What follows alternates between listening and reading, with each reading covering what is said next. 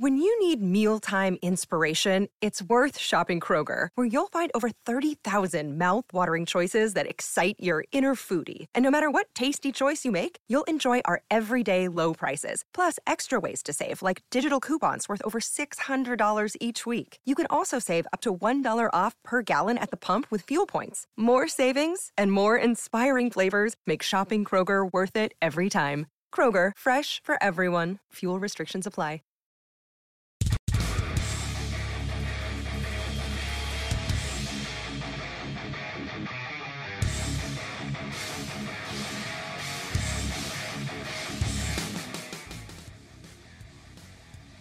Are we starting? Did I get a green light? Was that the music? Yep. What's going on, everybody? Welcome to the show. Welcome to Schmoedown Backstage. Uh, we're, we're back. It's Tuesday. Uh, I hope you enjoyed that cue getting the show started. You know, it's a fly by the seat of our pants kind of day today. And uh, we are excited to be here with you guys, talking to you about all the cool stuff that's going on in the movie trivia Schmoedown. Uh, we've got uh, a huge announcement from one of the legends of the game that happened this week. We're going to be talking about that. We have the head question writer, PJ Campbell, coming on the show today. We're going to be talking to him about the methodology behind uh, the increase in difficulty we've seen in the questions this season. A lot of you guys know and have heard on various shows people talk about that as tournament season started, it kind of seemed like the questions got a little deeper. And uh, we want to figure out how that happens. As a lot of you know, I do a show called Root of the Question over on Action Industries. We talk about this stuff, we speculate on this stuff. We don't really get to have PJ on to ask our questions very often. So this should be a fun time getting to, you know, kind of ask about his approach and maybe even possibly some previews that will go into next season. Because as we all know, the wheel and the categories and the way things go update year after year. Uh, though who knows what he'll be able to share with us. You know, he is uh, one of the most important minds in the movie trivia schmoedown. I'm joined today by Ben Goddard. I can't even compliment his hair today because he's got a hat on. Got a hat on. Uh, too lazy. Uh, rolled out of bed right before SEN. Didn't have time in between the shows. So you guys get backwards hat here. I'll, I'll put it forwards because that's you know more professional. See, look, see what I'm dealing with today. It's pretty wild up there without it, but yeah. Let's talk about this big Rocha retirement announcement. Yeah, it's a pretty it's a pretty big one, man. I gotta say, you know, as somebody who uh, has been in the game for a long time and and uh, you know obviously has a- adapted and learned a lot of different things from the other the other greats that the game has shown, it's Mm. hard to deny the impact that Rocha has had on the movie trivia Schmoedown. I saw today on the uh, the Facebook page, people were asking when you think of Schmoedown, you know, what's the first thing you think of? And I gotta say, a lot of the comments were just John Rocha. Yeah. Like he he was the first guy to really do a character. You know, the big cowboy hat is almost synonymous. You know, his whole channel is called the Outlaw Nation. Like, you know, it's it's based on his Schmoedown character. So he he is a staple of this game, and he's been and that's the thing is that it's he's not he's always been relevant as a player as well. He's not just a character, he's not just some like he was always a force to be reckoned with and someone you always kind of dreaded going up against. Yeah, I mean he's he's one of these guys who uh, you know no line is is too uh, no, no line is uncrossable to the outlaw. You know he will always bring something you don't expect into a match, into a Mhm. promo. Uh, he's all fire and brimstone. That's just kind of the way he plays the game. And uh, love it or hate it, it's just it's it's become John the Rocha Outlaw. It's what people get, and it's a guy that's won four titles. And so the announcement comes, I think, as a bit of a I mean, to me, it was a bit of a surprise that it came in September uh, and it came on his personal channel. Yes. Was- both things were a little strange to me because I think the idea of building hype for uh, the Schmoedown Spectacular, you would think that that would happen in a Schmoedown place, uh, whether whether on you know the big thing at least that related to Schmoedown or maybe SEN Live or backstage or somewhere. Uh, but you know the man wanted to do it on his own channel. Obviously, he wanted to speak to his followers, the people that support him, and I respect that. I understand that. So uh, it's kind of a ticking time bomb retirement. Uh, it was it was the, the announcement started with I'm retiring and ended with uh, I will have one more match at Spectacular and I will have them, I will have my match. So he didn't specify against who. What did you think about his announcement? I enjoyed it. You know, like uh, he- it's, it's John. He's gonna bring the theatrics. He's gonna do it on his terms as well, and so doing it on his channel made a lot of sense. And you know, of course, like he's he's he wants to retire on his terms. He wants a match at the biggest stage in the Schmoedown at the end of the year in front of a live audience. And I don't know who it's gonna be against, but I wouldn't be surprised if he just tells Kristian like I get the hand pick. Like I and, and you, but that's the thing about John, like you know he's not gonna pick, you know, some, you know, O and O rookie. He's not going to pick an unknown. He wants to go up against, you know, possibly the best. Is it going to be Dan again? Is he going to face against Jeff? Is he, is he going to bring Jeff Sneider out of retirement and face Jeff Sneider? Is he going to face Bibbs again?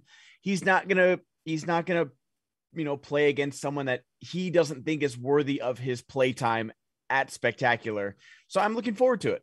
Yeah, I saw some people speculating in the various chats who they thought he was going to pick yeah. and who he would demand to play against. It's true. It's an interesting list. If you think about all the different people that John has gone up against and had rivalries with over the years, you know, on some level, you'd think it was maybe, maybe it would be Dan Murrell, but then again, Dan Murrell is in uh, the tournament right now, and yeah. uh, and you know, so Dan Murrell, who knows, Dan Murrell could be at the spectacular playing for the title. We don't know where that's going to go. We know that obviously we never got Rocha Mance three. That's kind of a softer match, but it is still a legendary one. Um, he lost Adam Collins in the tournament last year. That was a big knockout. Maybe he demands Adam Collins. I mean, dare yeah. I say it, though I doubt it would be the case. He did lose to me twice this year, and I know Rocha and I don't exactly have, uh, you know, we don't have roses for each other. So who knows? Uh, I don't know what he's going to do, uh, but it will be interesting to see, and it will definitely be something that we're all going to want to watch. Do you think it's for real? Do you think it's actually his retirement? I do. I think John has put in a lot for this game, and I'm sure he was a big part of forming the Finstock Exchange, which, you know, we're seeing so many great rookies from the exchange in all three division or all four divisions, and we're going to be seeing King Arthur pretty soon which is going to be their brand new team of King Khan and Griffin Newman. But I think it is at least for a few years. I think he's going to at least take next season off, and maybe you know he'll get coaxed out of it. Maybe there'll be some uh, you know, some specialty matches with the outlaw. Maybe they'll reunite, you know, top 10 versus the Patriots or something like that. There could be some matches like that, but I think like the whole faction thing, I, you know, I think he's done with that. Yeah, I think I think you're probably correct. It does seem like you know it's interesting with the Schmoedown. We get to watch people what they do in the Schmoedown, but we also get to watch what they do in their their personal business on their own. Suge donated twenty dollars. Cam to show the boss some respect. He is gracious in defeat and never shies away from losses or talking about them. I've said once and I'll say it again Bateman is the best tactician in Schmoedown history. Good luck on the team's tournament Bateman. Thank you. I appreciate that. Who was that? That was uh, Shug, not Suge, as the Schmobot say. That was Shug. Suge. Thanks, Shug. I appreciate that. Uh, I do appreciate that. And yes, we will. Uh, we will get into my loss at least, at least briefly. Um, some of the comments got it. I'll just interrupt my own train of thought here for a second. There's a couple comments that said Bateman shouldn't be allowed to host backstage after he loses because he spends the whole show explaining away his loss.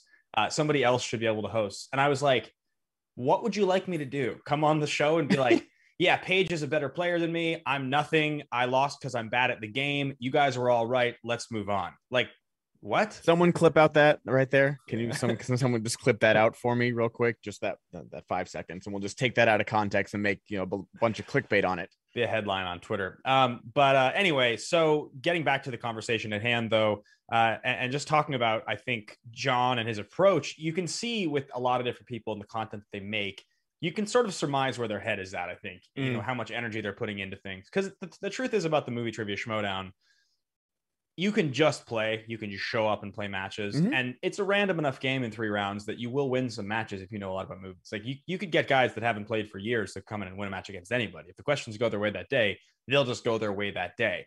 But if you really want to win, if you want to win multiple matches in a row, have a shot to even be remotely relevant, it requires a tremendous amount of your time.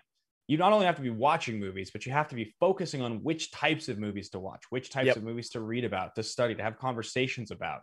You have to create ways to keep yourself invested in those conversations, whether that's having a podcast, if it's Zoom study sessions, if it's, I mean, there's so many different ways you can do it, even just the kind of articles and books you're reading.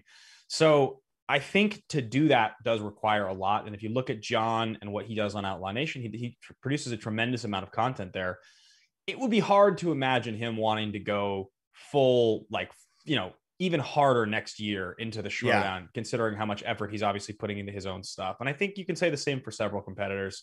Um, you know, we don't we don't physically age out of being able to play in the Schmoedown in the same way that pro athletes do but I do think that the game and the way that it works does take an emotional and mental toll on you if you do it for long enough. That it makes sense that somebody like him would want to step away. He's doing it for eight years. Exactly. And this is, you know, if the Schmoedown was the NFL, NBA, you know, John would be the first person to go full time contracted salary person to of just studying movies because this game does mean so much to him, but it's not. He's got his own channel, you know, he's he's not, you know, with Collider anymore. Like that's a big thing of not having like that kind of steady paycheck and a lot of us are freelancers. So I I understand like he's building his channel from the ground up. He's got so many different shows with so many different personalities on them and I I love that about John. Like he's really making his own way in this kind of cutthroat business of like, hey, you're the first person to get this article. You're the first person to review, you know, Let There Be Carnage. You get all the views. Up, uh, you were a day late. Now you don't. So it's hard to expect him to study as well as that. And then, you know, and then, you know, like, you know, John, like he's so competitive. He takes these losses to heart and he like, he's so like, so I, I do understand it fully and I wish him nothing but the best. And I think he's doing great so far. He's got great people on his channel doing amazing things over there. But it is with how the game is going, like you are asking a lot of these people for, you know, we get paid per match and then that's kind of it. And like we do it because we love the game. We're not doing it because we can make a career out of it. Yeah, I think you know, and I think look, if, if all things go according to plan, someday there will be a version of the Schmoedown exactly. career. You know, I think it keeps it keeps growing and and it keeps evolving and uh, it keeps getting better. And so yeah. I think that probably guys like Samm Levine and John Rocha, if this became more of a full time gig, would be more invested and they would probably yeah. they would probably do it to a higher degree. Um, but all that being said, it was a big announcement. It'll be exciting to see who he plays against at Spectacular. It seems like that match will for sure happen. Uh, it's always it interesting when John came on to do the announcement, the thing he started by saying was that he was the outlaw.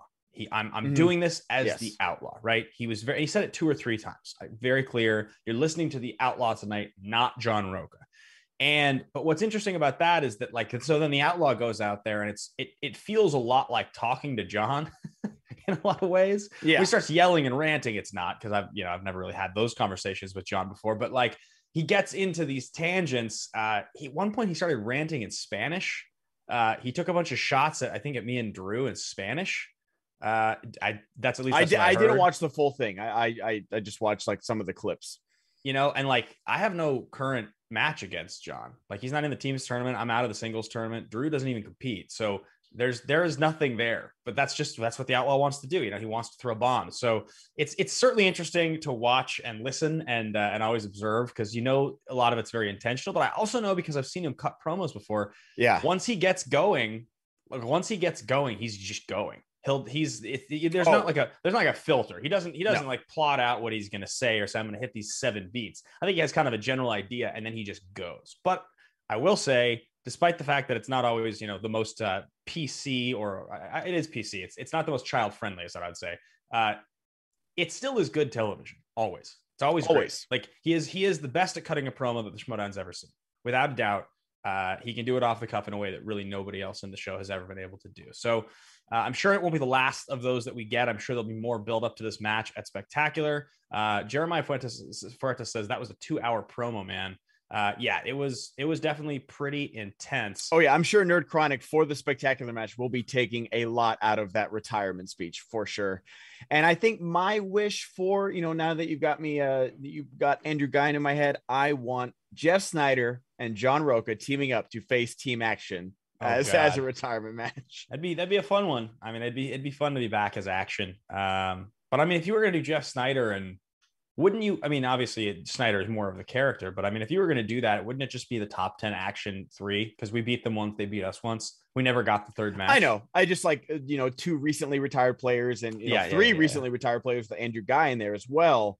Uh, I know he's like, he's been killing it on the desk, but just pure insanity on stage. Like, I don't think Kristian could get through a question that you guys would just be sniping at each other the entire time. It would get it would get heated without a doubt, without yeah. a doubt. Um, so anyway, that's the uh, that's the update coming from the Outlaw camp. You know, there's still several players from the Finstock Exchange running around in the singles tournament. We're going to get the very first teams match in the tournament, I believe, uh, airing pretty soon here, which is going to be Final Exam versus King Arthur. Uh, should be a fun one. Excited to see how that one goes. I I like all those am, players. I am too, and I you know we've talked about it before. I think this is Final Exam's last chance. Uh, yeah. they've been they've been so close so many times, and they are a great team but you know there's only so many times where you know you can climb the mountain and not reach the peak that you might just okay it's it's time to you know change things up yeah 100% yeah. So we're going to be bringing on PJ Campbell in just a few minutes here, but I do want to address the match before we do. I know people have their questions. Uh, I'd be remiss to not talk about my last singles match of the season, at least for a moment. Um, a lot of my thoughts on it, you know, I shared on the Action Industries uh, Action Guys on Sunday night, mm-hmm. and mm-hmm. you know, you hate to lose. the first thing you everybody hates to lose. No, nobody yeah. wants to lose. Everybody wants to win. Uh, I think anybody watching this match knew that there was a lot more to gain for Paige uh, and a lot more to lose for me, which I knew. That's fine. If you play a long time, then that's what happens. You know, if, if you keep if you keep at least somewhere near that elite tier, you know that every time you play, there's a chance that you know your legacy or whatever you want to call it gets tarnished. And if you're playing a new player, it's especially risky. Uh, it doesn't really matter that that Adam Collins went on to win the tournament and the title it still, when it happened, was crushing for John. You know, it's like when you lose in the early rounds of a tournament uh, against somebody who's brand new, it, yeah, it stinks. Um, it's funny that I keep saying Paige played really well, and then I have to correct myself because the truth is she did, but she could have played perfect. Yeah, like if she had played, if she had played to the, the the peak of her ability with the questions that she knew, I think she would have just I would have gotten my my ass kicked. I would have I would have gotten destroyed. Um, because the truth is, I mean, despite the fact that she, you know, she did get the questions wrong, and you can never really say that somebody like knew something if they get it wrong, because if you get it wrong, you get it wrong. But she did seem to at least have a pretty clear understanding of the Godfather question and of the location in Fight Club. And those are the only two misses she had in the whole match. Yeah. So she did play extremely well. Um, she just could have played better. You know, I think I probably played a little bit tentative, but I also was trying to plot it out. I have a pretty strong opinion at this point that the only way you're going to really usually get rolled in the last round is if you miss the five and they get it. Um, I'd have to look at the stats to see if that's correct, but that's kind of the theory that I go with now. I assume most of the time, if I look at my 50 matches or whatever I've played, that I'll probably hit the two and the three. I know I've missed some in my career, but I think the vast majority of twos and threes I've hit. So, um, you just want to try to stay ahead as much as you possibly can. And so after round one, you know, we both go sevens, we go into round two. She hits Fincher. I get the steal. I'm down four. I didn't respin on coming of age because I felt like I was going to be able to get at least five. Uh, I just and I there was a few things on the wheel that I didn't want to I didn't want to roll the dice on. So I end up getting six. I'm ahead by two. And once again, in back to back matches, I missed my three. Um, a lot of people saying that it's funny that they were movie release dates and Oscars questions. It, there's some irony there. I'll, I'll agree. Um, you know, I think movie release dates on on sequels and horror franchises I'm usually pretty good at, but I mean, deep, deep sequels in those franchises are, I would say the deeper you get in those franchises, the more niche the interest is. I don't have a lot of interest in like Halloween seven and eight and nine, or really any of those franchises, the deep entries. It's just not stuff that I care about yeah. very much. Um, but I know some people do. That's why the questions are there. Horror is a big, very popular uh, franchise. Or genre, sorry, horror is a popular genre. It's a popular franchise. Yeah. Um, and then on the Chazelle one, I mean, this is the one I wish I could get back. I've explained this a couple times now, but you know, I have done a lot of uh, interviews, red carpet and and uh, junket interviews, and and I don't do so many of them now. But there was a few years where I was doing a lot of them, and I was writing stats for Time Warner Cable Media's social account in 2015 for the 2014 Oscars. Um, and I was writing about Chazelle and Whiplash. And so I, I knew in my mind, if I had gone back there, that I knew that one, that he didn't get the nom. I knew that he won for La La Land. I did that premiere. And then the next year, or two years later, for First Man, I did a bunch of Oscars carpets. I mean, I, I did covered like two or three of them that year, and he wasn't anywhere to be found. So if I had worked through it, I think a little more logically, which is what I should have done because I had two repeats left. I actually ended the match with two repeats, which is not something I think I've ever done in my whole career. Um, I probably could have gotten closer, though. Would I have gotten it right? Who knows? Hindsight's twenty twenty. Yeah. I just know that I had a lot more in the tank with that question that I think I actually used. I, for some reason, convinced myself that it was just right. And that lost me the match. So, um, you know, I'm always going to play the character that I play in a match. Uh, I'm always going to like, like again, I, you're you're told not to read the comments. It's something people tell you, but it's hard not to read the comments. You don't play that many matches. You want to see what people think, and uh, a lot of the, the comments that I read were insane. Like a couple of comments were like, serves you right for all the smack you were talking on Twitter leading up to the match. And it's like, I already taped and lost it at that point. like I'm just trying to sell the match for your sake. That's the whole reason you do that. Yeah. You know, most I think these days a lot of competitors don't tweet at all. They only tweet if they win. And it's it's bad form. You can usually tell who wins the match that way. Yeah. Um, so you know that I did want to say real quick, last thing before we bring on uh before we bring on PJ. So I got a private message, Facebook Messenger, yesterday or Sunday, uh, and it was from it was from somebody who's uh, who's obviously not a Bateman fan, and it was like, "Hey, basically something condescending, and then a bunch of uh, gifs making fun of me." And it was to my my private Facebook. It was it was a message to me. It wasn't a Yeah. tweet. Wasn't a DM on Instagram. It was like on the it was on the platform that I'm like friends with my family and my brothers and sisters Yeah. and parents and like kids I grew up with. Right. I don't post, I don't promote myself in the Schmoedown as the boss on Facebook, right? It's my personal Facebook. I'm friends with a lot of people who follow the Schmoedown because I've gotten to know a lot of them. But I got this message and it was like, excuse me, are you fucking kidding me? I was just like, this is, I do this for entertainment. I do Yeah. this to put on a show and I enjoy it and I like it and I have a great time doing it. And if you want to take shots at the boss and you want to tweet at me and see if I respond to it, that's fine. But do not enter into my my personal space. It's such a violation of who I am as a person. And the person who did this should be absolutely ashamed of themselves. It's an entertainment service. That's what we're putting on for you. We are creating something for you to enjoy. And you never should ever cross that line. Don't call someone, don't get someone's number from a competitor and text them. Don't enter into a private stream that they're doing promoting something of their own that is not to do with their Schmoedown character and, and, and piss on them. It's just not the way it works. There is a divide. Yeah. And so anybody who's watching this who likes to mess around, that's fine. I'm I'm happy for you to take shots at the boss. Trust me, it's been happening for years. It'll keep happening. It's the way the game works. It's what you do if you're going to harass people as a heel. But do not enter into my my space. It's it's a violation. And any competitor, the ones that I like or the ones that I despise, will tell you the same thing. It, that's that's not your space. We're not friends. We don't know each other. Don't send me a message on Messenger.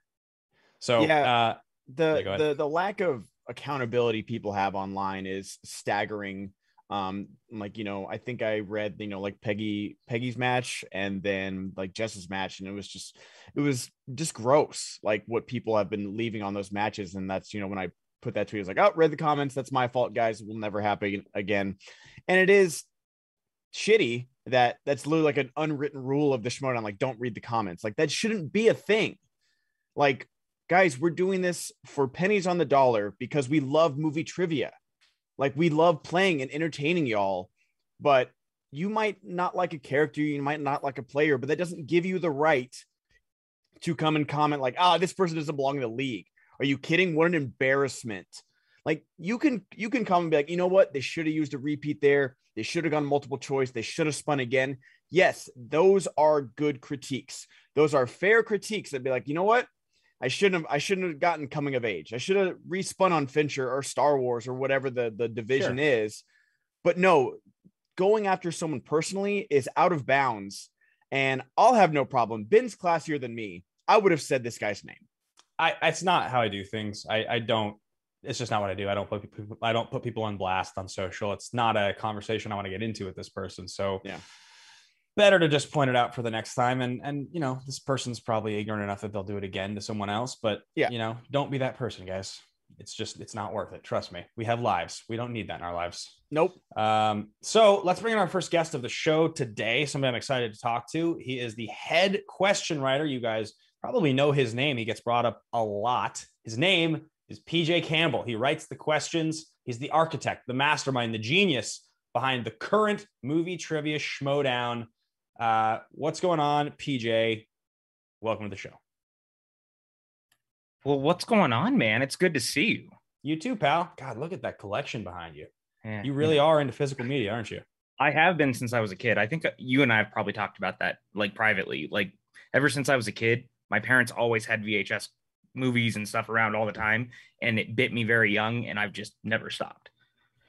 Yeah, man. I mean, uh, I I kind of haven't been haven't been buying movies in a while. I don't actually own any way to watch them. I don't have a DVD player or Blu-ray player. I have no way to play them. When Drew and All I were right. trying to do watch-alongs for our uh, for our Patreon, we had to order a Blu-ray player off of off of Amazon, and then we couldn't even get it to be compatible with our computers. We're like we're like old men when it comes to that stuff. I was gonna say, like, give me your address. I'll get you a cheap TV and a Blu-ray player just so that you can like actually watch stuff. Yeah, You know. I, I, I like being able to stream stuff, but it is it is weird the idea that if it changes, that anything that I you know previously had thought I was going to be able to watch or even own digitally will just be gone. Um, so you know, I know I know that's that's part of the reason why. But um, question first question for you: How many movies do you think you watch a day on average? Do you think you actually you you clip one a day? I try to do at least one. Uh, a lot of the time when I'm doing stuff around the house, I tend to leave things on. Um, a lot of the times it'll be stuff that I know really well, but because I've seen it so many times, I can just kind of like think about things. I hear quotes, certain things about plot points. That's the kind of stuff that I latch on to when I'm do- writing and doing other things. But it's usually one, maybe two a day. So this season there has been a, a real strong trend since the tournament started where the questions have just gotten a little deeper. They've gotten a little more interesting. Uh, there's a little bit less in terms of softballs in round one. The methodology behind the questions that are getting asked and i know round to round it's a little different because the mm-hmm. round one is the only set of questions that you specifically curate for each match. Is that correct?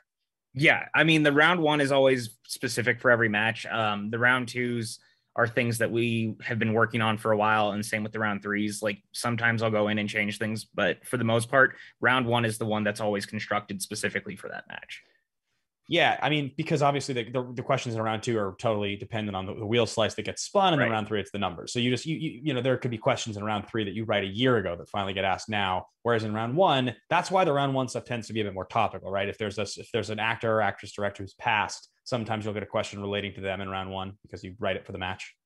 Mm-hmm. Absolutely. And I mean, it's, it's funny you bring up the, you could be sitting on things for a year and sometimes you guys will notice like a certain movie might come up a couple of times kind of back to back in certain matches. And it's never intentional. It's just that questions have been sitting so long that it comes back up later. And so it's just kind of funny almost because everyone's like, oh, we figured it out. He must be watching it. Not necessarily. It's just been sitting. Do you remember a point in the season when you noticed that you you, you started to feel like you needed this to be a little bit more complex? Because there was this this season was the season, right? It was or was it partially last yeah. season too that we had such a crazy number of perfect first rounds? I think it was somewhere towards the end of last season, and then somewhere like halfway through this season, it felt like perfect rounds were happening really, really frequently. And I just I was seeing the comments, but I was also already like you burn through a lot of extra questions if everyone's getting perfect rounds because that's a bonus question for every one of those. And I didn't love that. And I was like, there's good ways that the questions can still be gettable, but also tighten it up just a little, make it a little bit harder. Um, and it would push people a little bit more. That way, you really felt like you were earning a perfect round.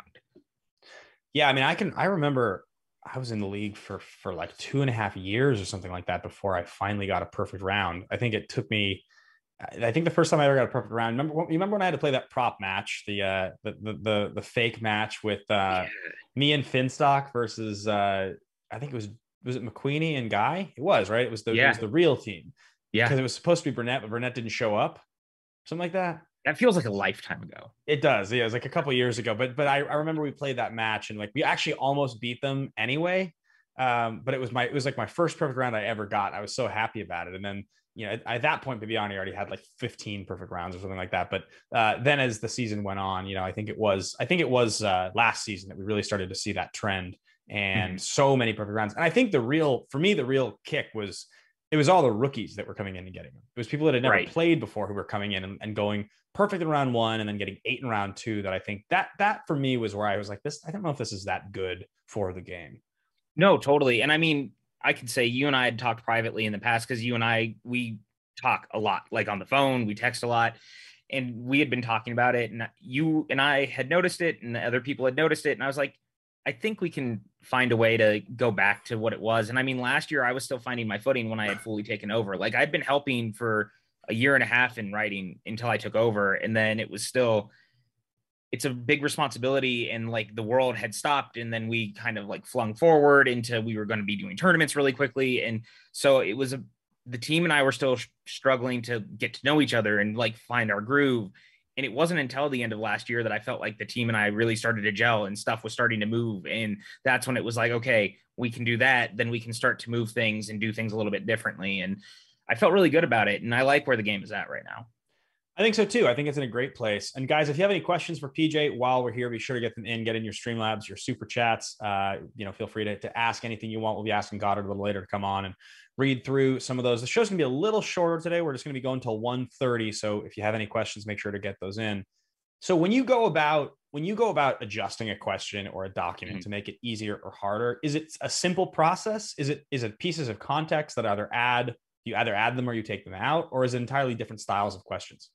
Um, it kind of depends because I know that when I'm working on them and I'm looking at things, there's times where I look at a question, I go, there might be a little too much context here, and you can nip something here or there because if you have a certain thing on one part of the question, it's as simple as maybe taking out a year, um, and having enough characters and a location that it kind of makes sense to the question. And it's like it's tough because maybe you needed the year to get there, but enough of the context is still there, or even flipping a question. Um, one of the things that I like doing, depending on it, what we're asking is sometimes you can ask something super specific within the film, but it's almost better to flip it and the specific thing is the question, and we're trying to get to the movie. And I think that things like that are a little bit better because, at least for me, the when I think of those questions like that firm question that got through last Yeah. season, like Yeah. that's ridiculous. It Yeah. just is. But I can look at that and go, if you had flipped the question and been like, this law firm is featured in what thriller, and you could put the year, right? It doesn't even Yeah. necessarily have to say Tom Cruise. Now the question is at least a little bit more gettable. Yeah, I mean, I think that's what's hard about that. I've seen a lot of people asking about this, and I actually wonder how you feel about it. It's the idea of the this, this, and this what movie. That's like a, a style of five pointer that I think a lot of players don't like. Um, obviously, you know, you in my match against Paige that literally just aired on Friday, Right. uh, we both have a name the movie from this thing question. Mine is a Mhm. quote from Heat. Hers is actors in the movie Monsters University. Um, I think, I mean, Heat's pretty, pretty like easy if you love the movie, but at the same time, any movie that you have to name from a quote's not easy if you don't know the movie. So Totally. um, they're a little different, right? I think in terms of the style of question in your mind, do you rank the like name the movie from this thing? Like if you give all of this context, that's one. If you give less less context, that's another one. If you give just one actor and a genre, Right. You know, like how is it sort of in your mind, like the easiest version, the hardest version, or you don't have it ranked that way? No, I do sometimes. And it's also dependent on how you're doing it, right? Because one of the things that we've seen a lot of, like one of my favorite questions earlier in the season was that Bourne Legacy question. Yeah. Because you take you put enough in where there's context that you can figure out it's a Bourne movie, but then it's about deconstructing it in 15 seconds. Can you get to which specific one? Because people forget about legacy. Like legacy had enough crossover with the franchise that there was characters who were still in it and actors who were still in it, while also it could sound like anything yeah. and things like that are fun and like in the ref like the heat one for you it, that's a very famous scene but you still have to have seen the movie because we didn't give it a lot of context in the same way that if you look at Paige's bill hader and nathan fillion have both done multiple pixar movies aubrey plaza is the real like the real key to that question Yeah. so it's really about how quickly, like you can rank it in your head of you break it down. It's not as simple and as easy as people like to say. Like I know I see commenters who are like, "Oh, that's so easy." It's easy for you. Remember, everything is subjective. It's it's about trying to make sure that I know that you guys are putting in the work, but also making sure you work for the wins or work for the match. Like it's good television too. do you um when you come across like a little factoid that you'll be like oh my god this could be i could ask this and it could be this or this is that like really exciting for you because i feel like i All see time. questions there was a question that came up in a match recently and it was like scores and soundtracks and it was like what 1979 sci-fi epic was nominated for best original score at the oscars and uh and i think it was uh jerry goldsmith epic right i think you actually Mhm. gave the name is what i'm pretty sure and I was like, oh, that's Alien for sure. I was like, 79, it's Jerry Goldsmith, it's like sci-fi. I guess it could be an epic. And the answer was Star Trek the motion picture. So, like, did you first of all, did you write that question? No, that one wasn't me. I can't take credit for that, but it's still so good. It's a great question. And it's like, it's Yeah. one of those questions too, where you you you read it, and then when when the answer gets given, it's like, oh wow, like that is somebody, somebody must have noticed this because I mean, it's a hard enough question in itself to just be a two pointer. I think it's, it was a two. It's fine as a two. And If there's only one answer, it's it's a pretty gettable five, but or a two pointer. But like it is hilarious to me that there's there's two. No I'm saying this. I think Epic tells me it is an alien. I mean, is Star Trek the motion picture really an epic? I don't know. That It's- movie is the in my mind that is opposite of epic. That movie is terrible. I mean, I don't disagree with you, but also first time it, you know, going out and actually having the budget for the stuff they do so that they spend half of the movie just showing the starship outside. I guess that could be considered epic.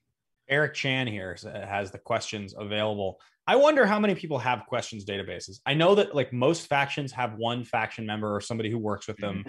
that has a lot of questions cataloged, uh, and they will they will go in and that's that's you know. I wonder how many times, how many different people have archived the questions, almost to the point that it's like, if so many people have done the work and have it, makes you think, what it is, is that just like a resource that should just be available by the league? This is there this was is one at one point there was a redditor i think who had posted like an excel sheet and i was actually using it at one point to try to get an idea of what we had asked before what we hadn't because it gave me a really good idea coming in to like mine it and figure out what is stuff that we asked about all the time that we could like pull back on what was stuff that we really hadn't asked about that we probably should like it was a great resource for me so i i love stuff like that and like I spend a lot of time going through old matches and old documents and looking at what we've asked, how can we rephrase certain things. Like it's kind of fun actually. Do you feel like at this point people have kind of cut back on going after the writers as much as they used to? Do you feel a little bit less attacked? Yeah, I do. I think that like the competitors at least seem like they're having a really good time. I know that you're not always going to love every question you get, and that's totally fair. Like I get that, but it it's been a lot more celebratory and I feel really good about that. Like the team and I have worked so hard to make the game fun and exciting. And if we're doing that for the competitors and the fans, then it feels like we're doing something right.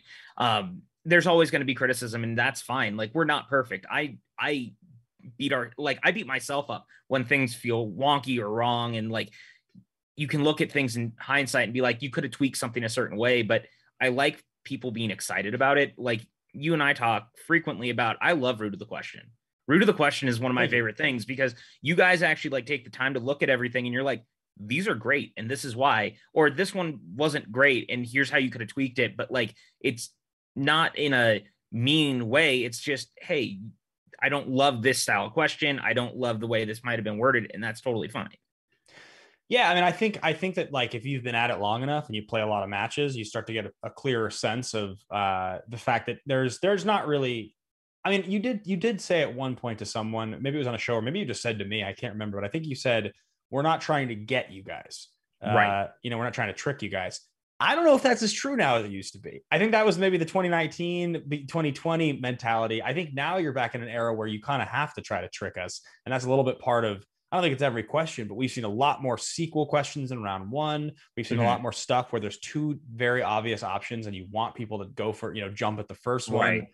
You know, I mean, there's uh the actor questions that we've been doing a lot of recently. There's sometimes where it'll be like the Walter Matthau, Jack Lemmon, like it could be either one, and you had to really like jump at whichever one. It becomes a coin flip almost. The, stuff like that. It's not about tricking you guys, but it is also a little fun because it really it makes moments super exciting. Like that was one of the best moments in that Cantina match with Lon and Khan was that turn and Khan's like, is it Jack Lemmon? And then Lon goes, no, Walter Matthau. Like it was exciting and that's the kind of stuff i like like it changes the dynamic just a little bit yeah i mean i do think that the the exciting the exciting ways for players who are something right but getting it wrong i think mm-hmm. that's that's actually a great piece of drama you mentioned something that i think is really interesting which is you know if because because when you try to solve the puzzle right you need to be extra extra careful you have to try to get inside the mind of the writers and uh, you have to do it in in pretty real time you know, one question I had for you was like, so when how do, how do I phrase this? Um, shoot, now I just lost my train of thought. I'll, I'll, I'll come back to it. I'll remember it in just a second. But uh, but as far as like the the actors, who, you know, are in this three movie question, it, it is one of the things that you guys have definitely come up with that I feel like you see in lots and lots of matches now. And there's a number of different matches where you can see certain patterns of questions. It feels like that's one it does feel like the uh, in movie release dates, you know, this movie was mm. released. What other movie from the actor came out the same year? Um, I even noticed that when you're doing the movie release dates questions in round one, these three movies, you're not picking the mainstream ones like like it used to be. It's usually right. like two pretty obscure ones and like a medium one. Yeah, and it's just because a lot of the time I know it's stuff that you guys will kind of latch onto because you're all studying, but like it's kind of fun and it makes it a little interesting because you know, I also like thinking that we're kind of like pushing people to watch things that they may not. And so mentioning that type of stuff pushes people to maybe go out of their way to see it while also if you paid attention to it, oh, that's really cool. And that piece of information may have stayed in the back of your mind and now it becomes relevant. Right. I mean, it rewards you for knowing cast lists. It just rewards you for just knowing more about movies, which is the whole point of the game. You know, the deeper, totally. even the deeper peripheral knowledge you have, even of things you haven't seen, is is the point. I remember I was going to ask you now. So now, if you are talking about questions like that that are a little bit more difficult to answer, how do you how do you deal with 15 seconds? Because I think the puzzle questions, what I've noticed when I've gotten them, they're almost always the ones that require a repeat the question because mm-hmm. they're they they really don't take 15 seconds. Those movie release dates questions where you have to get the other movie, if you don't instantly know it, doing the thing where you work through the process in your brain, it'll take me three repeats to even wager a guess that's accurate most of the time because sure. If you don't know the list perfectly, you're just you're sitting there going through the Rolodex and you're just trying to line things up. And uh, do you guys like when you write those questions, you test them out? Do you read them out loud and then think like, you know what yeah. I'm saying? No, we totally do. I mean, um, PLD and I specifically have been doing a lot behind the scenes because I help a little bit when with stuff with FCL, and he'll come over and help me on the main side, and we will run the questions together, and we kind of test them out to see how we feel, how does it read, how like can do you think we can get there? Can we change a piece of information enough that the puzzle gets a little bit easier or a little bit harder? Not to like burn you guys at the same time, but also to make it interesting or fair or exciting. Like it just kind of depends. And one of the things is also the way the questions are even laid out in the round. Like, you know, I want you guys to feel good coming in, like coming out the gate, and then it'll be two, three questions in, maybe throw a curveball, then go back to, you know, stack it a little bit, and then maybe another curveball at the end. Little things like that. It's it's a lot of work. Like there's a it's not always easy to balance it that way, but we spend a lot of time trying to. Like even the order of the questions is important to you, like the way you actually yeah. structure the match. Yeah, hundred percent. Interesting.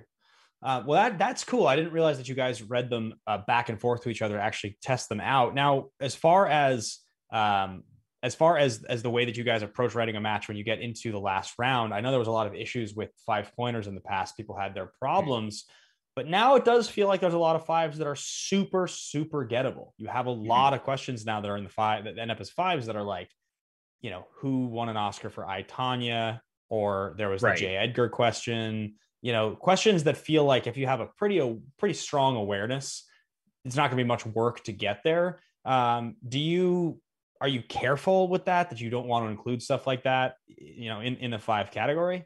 We're, we try to be careful, but there's always going to be like, I have to take a step back sometimes too, because I think sometimes we forget being so close and knowing as much as we do. Things are very subjective. And like something that seems super easy for me is not going to be super easy for someone else. So I try to take a step back. Do I think about it? Does this seem too easy? Sure, sometimes. But I also know that we also have a lot of younger players who may not look at that stuff as being as easy as it is, or even older players who get something similar and it sounds way harder than it actually is for someone who's super young. Like Riley got that Diary of a Wimpy Kid question, and I saw a lot of young people who were like, that was like a one pointer for a lot of us yeah, because they they knew the books, they knew the names of the characters. But for Riley, that's a hard question. He he's not, you know, most of the people who are older in the Schmoedown. I mean, that's right. Not only do you not really watch those movies mostly if you're a grown up, but on top of that, it's like a movie that didn't come out two or three years ago. You know, it's been out for a little right. while now. Exactly. And so that's the stuff that I, you know, I have to think about it in the back of my head when we're writing it because it can be super easy for some people. And then for others, it could be the nail in the coffin. You just never know. I'd look at Janine's um, Scott Glenn Hunt for Red October question. Yeah. To me, that question is super easy because I know Hunt for Red October like front and back. That movie, I've seen it so many times since I was a kid. But for Janine, who had never even looked at it or studied it or seen it, that question's impossible. And like you think about that. Well, I mean, yeah. So that you you mentioned something which is really important in this conversation. It's the idea of you know objectivity when you're when you're looking at questions, and it's really hard with a small staff. I think a lot of people imagine that there's you know eight sets of eyes that go through these documents and check all the questions but there's a ton of questions there's tons of matches um, you know you, you, if you're lucky you'll have maybe one other person and then Kristian look it over and again right. that's all subjective right the whole idea of what you know is and and this this comes anytime somebody criticizes a question, it's just about what they care about or what they know. So I think that's probably the hardest part as a writer because there are, I'm sure, questions that you write where you can sort of justify the existence of the question just based on the way you feel about it. Right. And maybe you'll try to check yourself. Maybe you'll try to say, oh, you know what? But like, like a great one that I, I noticed, it was a round one question and it was who stars in the Omen 3, right? And right. the answer was Sam Neill. It was a round one question in the, in the Newman Video-Drew match. I remember hearing that and being like, I mean, you get asked about like who plays, you know, uh, who who plays DiCaprio's deceased wife Mal in in Inception in round one. You know, you get right. stuff like that that's like so mainstream and everybody's seen it, heard of it, and like I mean, you might even get who plays Cobb. Honestly, that that's probably sure. a question. You know, versus like the star of a pretty obscure third entry in a like B horror right. franchise right? And it's like, so the difference there to me is one of those things where I happen to know you really like horror. You're a fan right. of those movies. So like the justification away, I wasn't sure. yeah. so like the justification of a question like that, making it into round one is totally different for you versus for me. If I was the question writer and I was writing the questions and I came across that, I might I might ask that as a five pointer. I mean, maybe a sure. three, but like because to me, I'm just like, why would I know that? Unless I love this whole genre so much that I just am going to go deep on all the movies. And I guess I'm that way. If you ask me about like trashy thrillers, you know, for the most totally. part, like I'll probably know most of the trashy thrillers and the, and the actors and the plots because I like all those bad movies. Yeah, I'm uh, courtroom dramas are another one for me. Like that's why I wanted it so bad last season on the wheel. I was like, I watch way too many courtroom dramas that I know too much about. Like, put it on the wheel yeah, I want more questions about like Twisted and Jade. Oh like, yeah. like all right, all right. I see you. Sliver. uh, you know, really, really, really bad movies. Um, well, that's really interesting, man. I mean, there's there's so much that goes into writing a match or writing a question that I th- think people don't really get. What's the genre that you have the hardest time writing for? Dance is one of my least favorites at this point. Yeah. Um, just because I don't know nearly enough about it. It's kind of like you in horror. I'm like, why why would I want to know this? But we have people who love that category. Same thing with period pieces and like that that whole genre. But I've also figured out that period pieces can also be more than just like Jane Austen adaptations. Like technically something like Tombstone is a period piece costume drama. So then I can be like, oh, I can sneak a westerns question in here, stuff like that. Sure. Like so those are some of the ones that are harder for me just because I'm not as familiar with it, to be honest. Like, and have I gone gone through and tried to? Yes, but it's still they're not easy for me to sit through. They're just not my type of movie, and so that's why it's good to have other people on staff who actually like that stuff. Star Trek is a perfect example of that. Like, I really love Star Trek, but I couldn't write that stuff the way that some of my uh, top tier IG writers like to how about how about uh Star Wars? Right. In fact, I think we had some Star Wars questions in the super labs, super chats and Streamlabs. So let's bring Goddard back on here, and uh, we can ask some of those before you answer my question. Perfect. Yeah, from Dagan. Uh, hey, all getting hyped for New York next week. Can't wait to see everybody in person. PJ, not including Star Wars. What do you think has been the most challenging category to write questions for this season?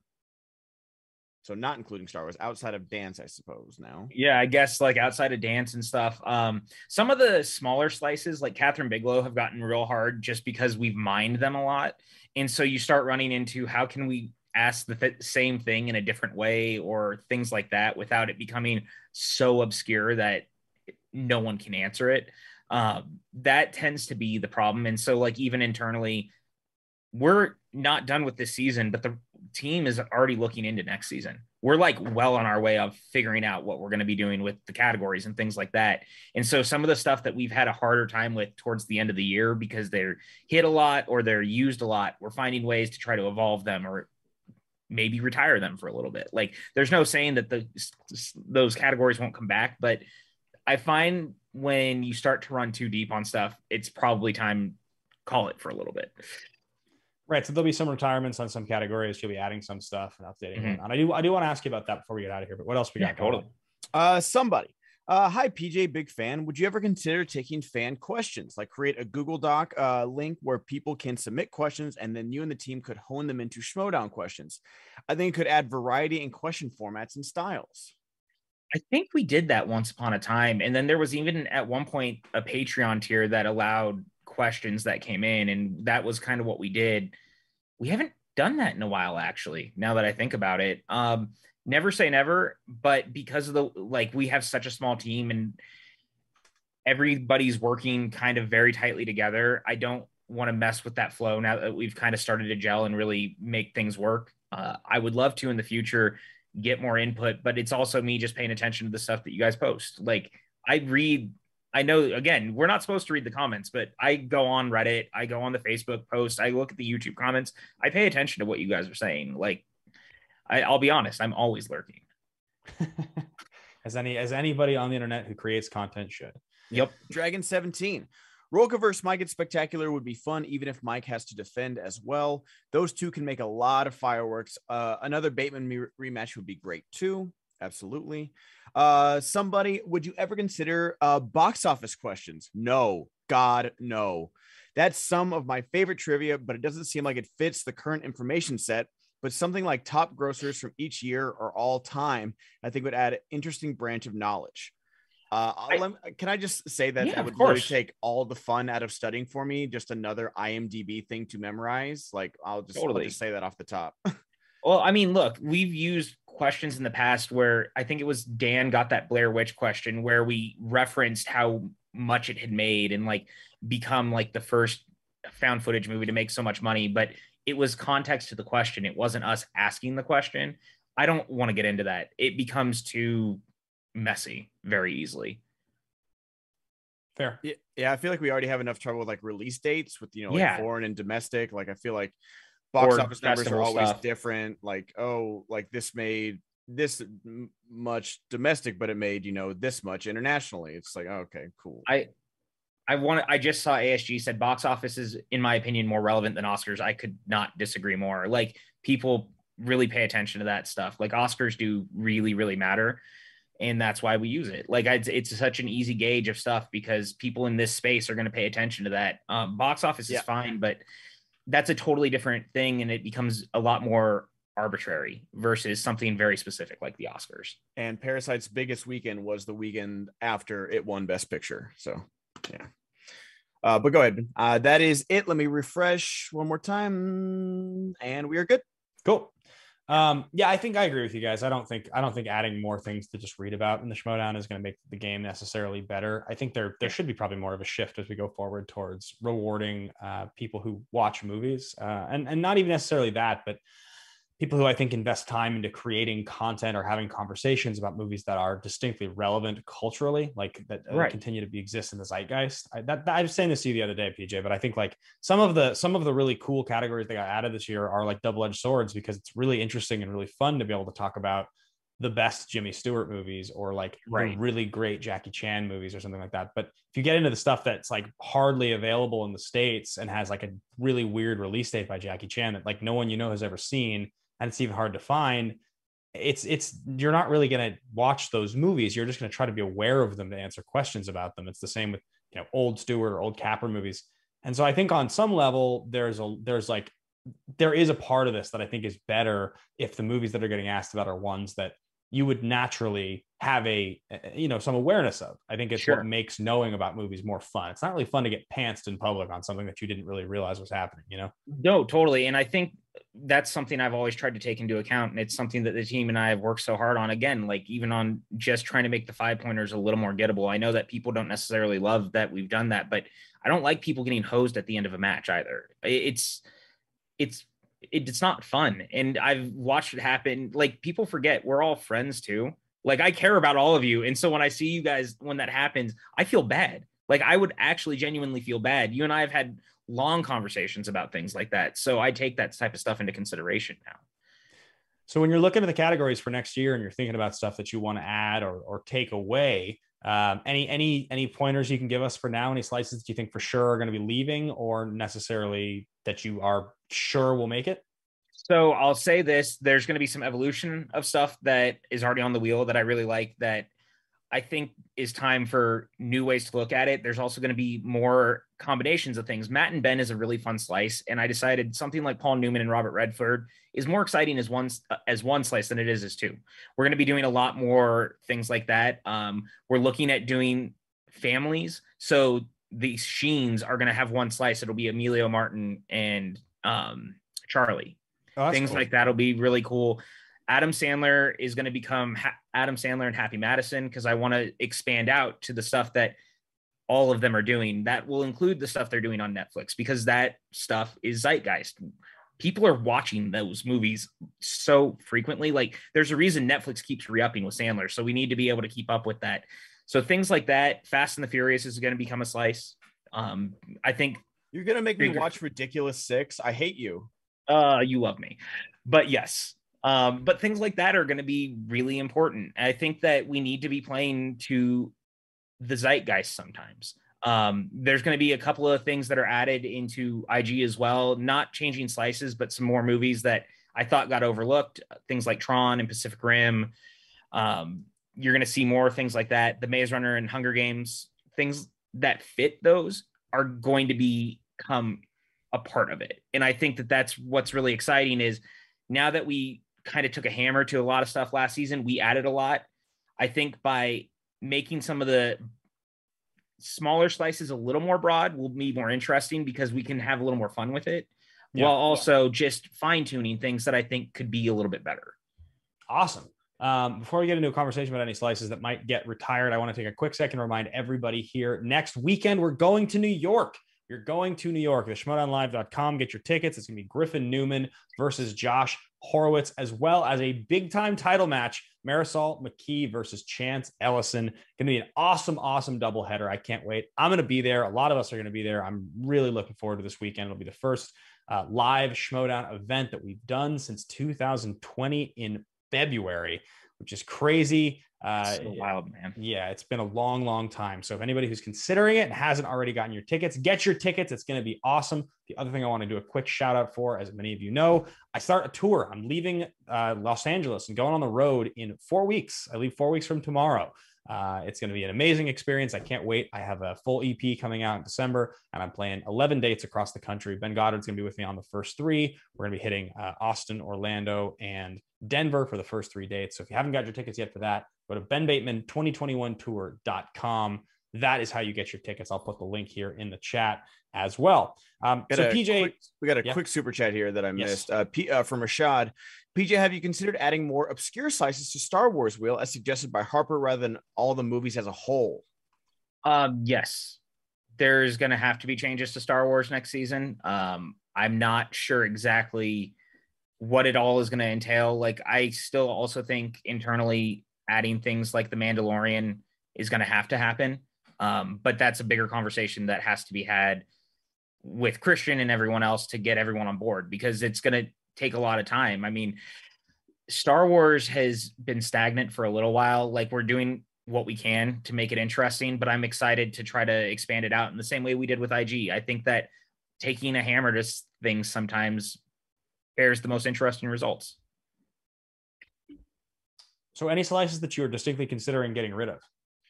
Um, some of the ones that I'm looking at this season, disaster, war, um, things like that that have been broad and have been mined to death and it can also be used in other places are the things that we're looking at to try to get rid of just because it becomes a little monotonous. Again, Kathryn Bigelow, Judd Apatow, we're going to retire him. Um, things like that, because we can find other ways to use the questions and still give them a chance to shine. Um, one of the ones that we're floating, and I, I want to get permission for, there's three slices we want to do. One is the Rat Pack and all their movies, the Brat Pack in their films, and the Frat Pack in their films. So all three of those could be fun and interesting, and it gives us good ways to instead of giving someone like Stiller his own slice, what if we found a way to combine all of it, like put it Yeah. into this one thing? And so that's kind of what we're looking at while retiring guys like Apatow, where we can still use those questions in something else, like different category. Yeah. So I, I kind of love that. And that's the stuff we're looking at because it's okay to look at things and be like, maybe we retire this one, but also evolve it. Um, Tarantino is going to be retired, but then put together with Robert Rodriguez because Ah. their filmographies are very clear. Ridley Scott is also going to be retired, but we're going to make it the Scotts and it's going to be him and Tony. Oh, sweet. which I love. Um, we're going to do mu- musicians in film is another one we have our eyes on, and then SNL is going to be retired but evolved into SNL and Lorne Michaels. So it'll be all the SNL films plus the stuff that Lorne had produced outside of it, like Tommy Boy, Baby Mama, like things that people kind of already assumed were SNL based because Lorne was involved, Yeah. and just finding a way to bring those into it, and then. Ellis actually pitched both of these, and there's going to be an SNL the first five year alum slice and SCTV alum slice. huh. SCT SCTV alum. Yeah, yeah. So it'll be you know Rick Moranis, John Candy, Eugene Oh. Levy, um, all the people who came from SCTV who were very popular. It would just be kind of fun to give them a space to do that.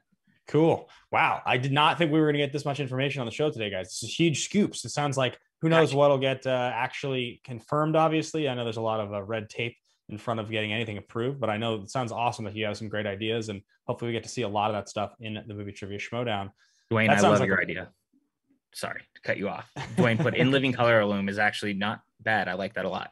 Yeah, that's fun. I mean, the more the more broad but focused the slices get, where it's like, you know, you can study this, but there's 140 movies, right? Like that's that's I think where it gets interesting because then you have to just have more of an awareness and actually getting the wheel ahead of time, no matter how far ahead of time you get it. It won't make that much of a difference because you can't do that much of a deep dive if you're getting into 70, 80, 100 movies. Um, Hmm. so that should be really interesting. Well, that's awesome. Uh, guys, the big, big time scoops on the show today. If you want to support what we're doing here at the Movie Trivia Schmoedown, go to patreon.com slash schmoedown. If you're a patron at the $10 tier, you guys get access to all the matches, all the pay-per-views early. Get them on Friday instead of the Monday they drop publicly. You guys, uh, you, you, get first access to every all kinds of stuff, exhibition matches. So get excited. Go to patreon.com slash schmoedown. I think that's going to pretty much wrap up the show, Goddard, unless we have anything else that you wanted to get to here. Oh, one last one. The PJ Camel Network Twitch channel hasn't gone live since March. Is it officially retired? Um, no, there will be stuff that comes back. I just, I am deep into the season. We got tournaments all going all the time. So I'm always working. Like I felt bad. Ben had messaged me last night and I didn't get back to him right away because I'm just not paying attention to my phone. I was busy working. And so when things calm down, yes, it'll come back. It's just, there's a lot going on.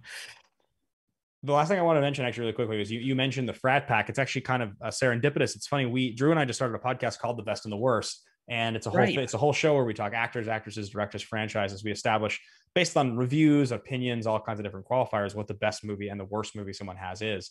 And it's a full on podcast available on Spotify and Apple. But we just did Zoolander for the 20th anniversary. It dropped this morning. It's the Zoolander 20th anniversary, and the question is the best and the worst of Will Ferrell. And it's really interesting the frat pack didn't exist yet. It, but Right. there a lot of them are in the movie, right? You got Stiller, you got Ferrell, you got Owen Wilson, you even have Vince Vaughn in the mines. You have With no dialogue. yeah. You have a lot of those people in that movie, but it was really old school in 03 that really made the frat pack the frat pack. You know, because because I know there are some there are some people who are in each other's movies, in, in like the Wes Anderson crew, but like Mhm. those movies don't feel like frat pack movies really. It's Totally. it's, it's the like man child uh it's like the man child stuff that starts to happen in the mid 2000s that's that group but it was fascinating watching zoolander because it's like wow will ferrell wasn't really a famous movie star yet it was 03 that made him famous in 01 that was like mugatu's like a breakout role for him Yeah, because I mean, right around that time, like you also have what Night at the Roxbury just before that as well. Like, Yeah. he's still doing SNL type stuff, and he's not. Superstar. Yeah, superstar it, yeah like- he's on snl for all those movies and he hasn't popped off. And then Old School comes out, and everything changes. yeah Like right around that time, everything changes, and so that's why I was so excited. I love that you guys just watched Zoolander. Also, you brought up Wes Anderson. Um, we are retiring PTA, but it's going to be combined. It's going to be called the Andersons, and it's going to be Wes and PTA. Nice that's That makes fantastic sense. That Yeah. that'll be that'll be really really fun I, I love both directors and I, I love their stuff so that'll be great but yeah it, it- it's uh, a, it's is Paul W. S. Anderson in that one as well? Well, the rest of well, I need to watch all the Resident Evils and Mortal Kombat. I mean, again. combat baby You know, now that you brought it up, Ben, I know. Let me go. Let me go watch Monster Hunter real quick. Um, but yeah, I think that's going to pretty much wrap it up, guys. Check out that podcast, The Best and the Worst. It's available now. You guys can see I just tweeted about it. It's on Apple, it's on Spotify. Just look it up, The Best and the Worst. You'll find it. Uh, the video, the, the episodes go up on audio a week before they go up on video. So otherwise, PJ, thanks for coming on the show today. We appreciate yeah, everybody man. watching today. And we'll see you guys same time, same place next week as we get ready to head off to New York. We've actually got Josh Horowitz confirmed for next week's show. So be able to talk to uh, Josh a little about his approach. Oh, interviewing the interviewer. Yeah, Let's exactly. see how good you do, Ben. uh, all right, guys, take care. Bye, guys. Chance was locked in, and Chance is the number one contender. And I'm glad that the Schmoedown is coming to us to let us both play home field advantage in the city that we know. My hometown. I, am used to public events. It'd be great to have that live atmosphere. Sure, bring it on. Let's do it. I genuinely relish the opportunity. Going back to stage that made me great. On my first singles match on that very stage, and now I'm going my first singles belt on that stage. Chance is on fire. He's one of absolutely the best players in this game, and we're gonna scrap in New York. Be there to see Marisol McKee attempt to defend that title. She's got to beat Chance Ellison to do it.